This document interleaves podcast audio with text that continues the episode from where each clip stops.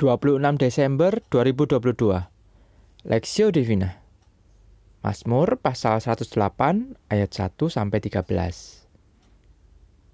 Nyanyian Mazmur Daud. Hatiku siap, ya Allah. Aku mau menyanyi. Aku mau bermazmur. Bangunlah, hai jiwaku.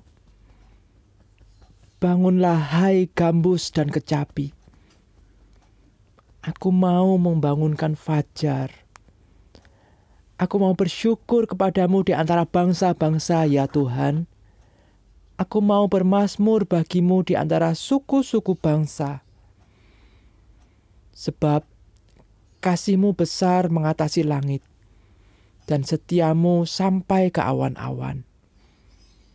Tinggikanlah diri-Mu mengatasi langit, ya Allah, dan biarlah kemuliaan-Mu mengatasi seluruh bumi, supaya terluput orang-orang yang Kau cintai.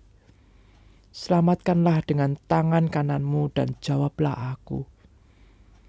Aku telah berfirman, Allah telah berfirman di antara di tempat kudus-Nya. Aku hendak berria-ria, aku hendak membagi-bagikan Sikem dan lembah Sukot hendak kuukur.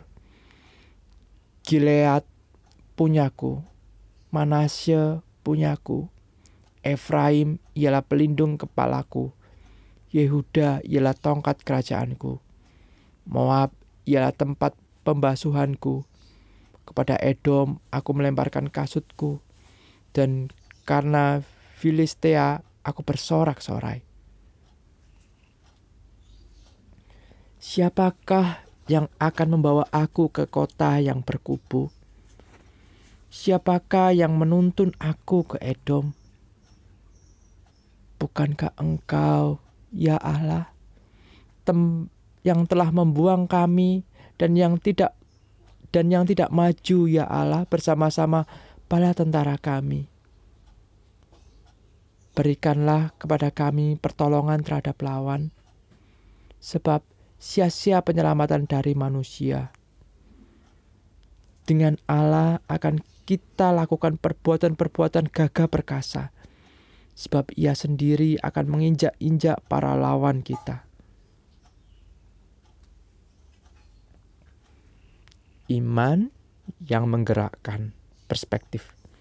Aku mau bersyukur kepadamu di antara bangsa-bangsa, ya Tuhan, sebab kasih-Mu besar mengatasi langit dan setia-Mu sampai ke awan-awan.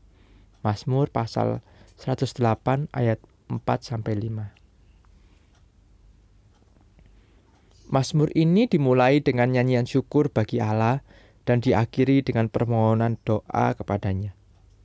Sang pemazmur, Raja Daud, menaikkan syukur kepada Allah atas belas kasihan yang ia terima. Ayat dua sampai enam. Dalam doanya, ia memohon agar Allah menyatakan belas kasih-Nya kepada umat-Nya.